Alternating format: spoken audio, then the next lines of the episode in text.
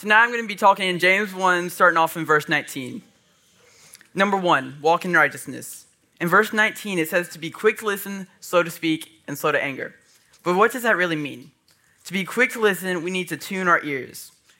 Jesus was always quick to listen. That doesn't mean that he always agreed with what people were saying, but he was showing compassion towards them by he's being compassionate towards them by listening to them.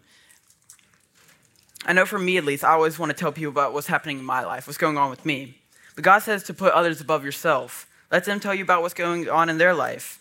Encourage them. We have the power to make somebody somebody's day if we just smile at them, if we just give them a compliment, or just say hi to them. We have the power to do that. Being slow to speak. Jesus was a master at this. Choosing words wisely is hard sometimes, but this just means not going off your first emotion. I remember I thought my brother took my charger. I ran upstairs as mad as could be, telling him that he can't just take my stuff without asking. And he's like, dude, I didn't take your charger. I was like, crap. So I ended up actually just losing my charger and I made a fool of myself. If I was just quick to listen, so to speak, and so to anger, then none of that would have happened. In James 3, it talks about how our tongue is like an uncontrollable fire.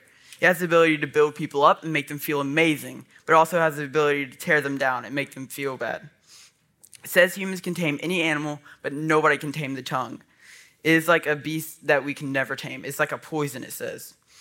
You know the saying, sticks and stones will break my bones, but words will never hurt me? I think it's kind of the opposite. I think you can get hurt more, a lot more by physical stuff, uh, by words than you can by physical stuff. Guard our heart. We need to guard our heart. Being slow to anger is probably the hardest thing for me. I remember when me and my basketball team were playing in a tournament. The first game that we played, it was neck and neck the whole game. With one minute left, they were up by one. And then last second, they stepped out of bounds, but the refs didn't call anything. And then they just played keep away and they won. I remember being so mad that we lost and that the refs didn't see anything. And that made the whole trip not fun. But then I thought of wait, Jesus got crucified and tortured on a cross and he was asking that God forgive them. And I was mad over a basketball game. Did you know James was the brother of Jesus? Do you think James got mad? I mean, Jesus was literally perfect, but his brother James, not so much. I know me and my brother, we fight sometimes. I'm sure you and your siblings do too. But imagine having a brother that's literally perfect, that's never done wrong in your life, in his life that would be kind of annoying but awesome at the same time. I'm sure James wanted to find something to be mad about Jesus, but he couldn't. When it came to Jesus, he was perfect. Number two, put away the sin. We all have sin in our life. That's no secret. We are born sinners and sin too many times in our life to count. Sin is when we even think something bad about somebody. If we want something that somebody else has, like I saw a pair of shoes, I was like, dang, I really want those. That's a sin. We sin so many times in our life and we don't even realize it. In verse 22, 21, sorry, it says, Therefore put away all filthiness and rampant wickedness.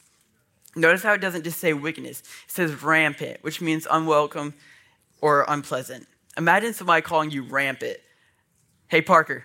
Yeah, you, right there. You're rampant, buddy. Just kidding.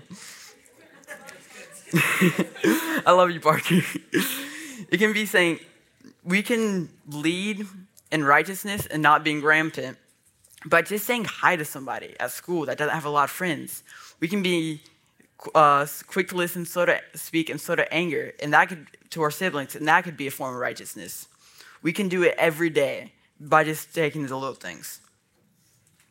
God knows all the bad things we've done, but that doesn't matter. God wipes it all away. He says it's casted into the sea of forgetfulness. If you throw a rock in the sea, what are the chances that you're going to find that rock again? Like you throw it and it's like five years later, man, I'm really missing that rock. I'm going to go try to find it. You ain't finding it. He says it's, it's tossed into a sea of forgetfulness. You will not find it.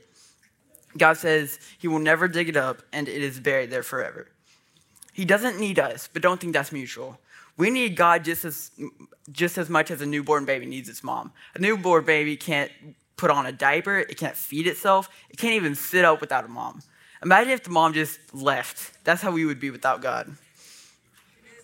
But with all that filth and bad things we've done, He still wants a relationship with us, which is amazing to think about. The God of the universe wants a relationship with me, my dirty, sinful, selfish self. He wants a relationship with me. Like, I think you got the wrong guy, man. Like, crazy. Number three, receive the word. God says to receive the word, not just hear it. He says it has the ability to save our souls. This body is super temporary when we're talking about eternity. The fact that one decision can change your life and your eternity is pretty amazing to me. Scripture is a powerful tool to have. It helps us guard our hearts, our minds, and helps get new brothers and new brothers and sisters in Christ. Seems pretty powerful to me. In verse 22, he's putting us to the test. He says, "Be doers of the word, not just hearers." Yes, it is very important to have our faith very well based, but it's also very important for us to share our faith with others. Imagine if our faith was a pipe. Just hang on with me for a second. I know faith, pipe, not two connecting things, but just hang on with me for a second. If you leave water standing still in a pipe for a long time, it will become no good and not clean.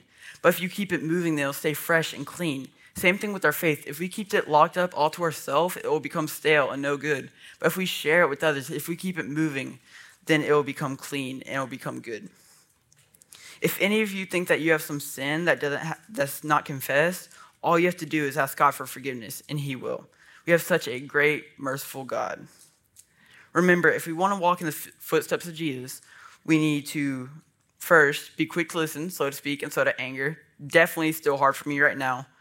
We need to replace all the sinful rampantness and wickedness that we have in our lives and replace it with the righteousness of God.